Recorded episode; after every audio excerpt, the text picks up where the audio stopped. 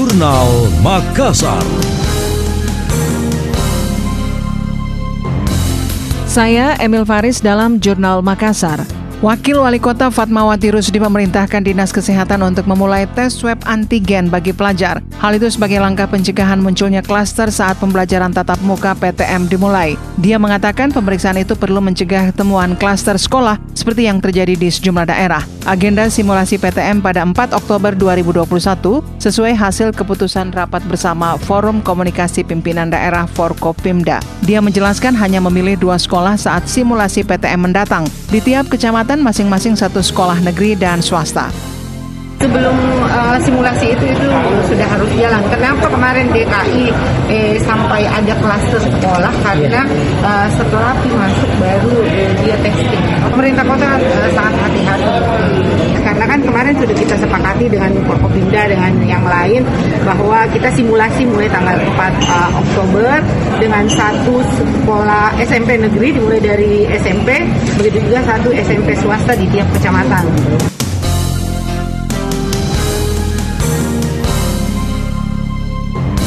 Sementara PLT Kepala Dinas Kesehatan Makassar Nur Saida Sirajudin menyebut disiapkan 400 ribu alat tes swab antigen yang diperuntukkan bagi para pelajar.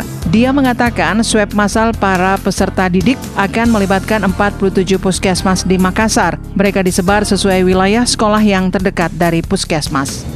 Anda masih mendengarkan Jurnal Makassar dari Radio Smart FM.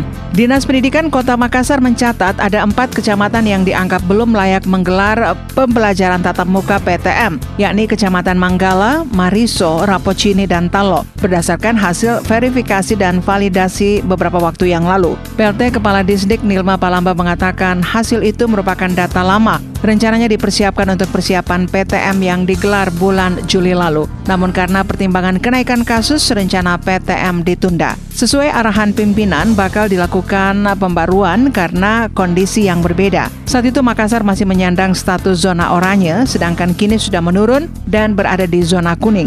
Nirma juga menjelaskan skema pada simulasi PTM nanti dengan dua sekolah yang dianggap layak dari tiap kecamatan, masing-masing satu sekolah negeri dan satu sekolah swasta.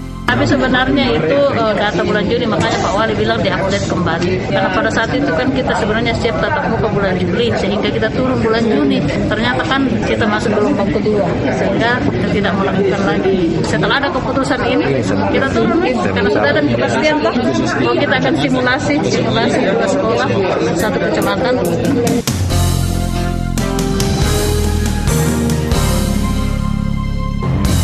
Wali Kota Dani Pomanto mengungkap indikator yang digunakan untuk menilai kelayakan sekolah menggelar PTM di antaranya administrasi, sarana prasarana, kesiapan belajar, dan faktor resiko.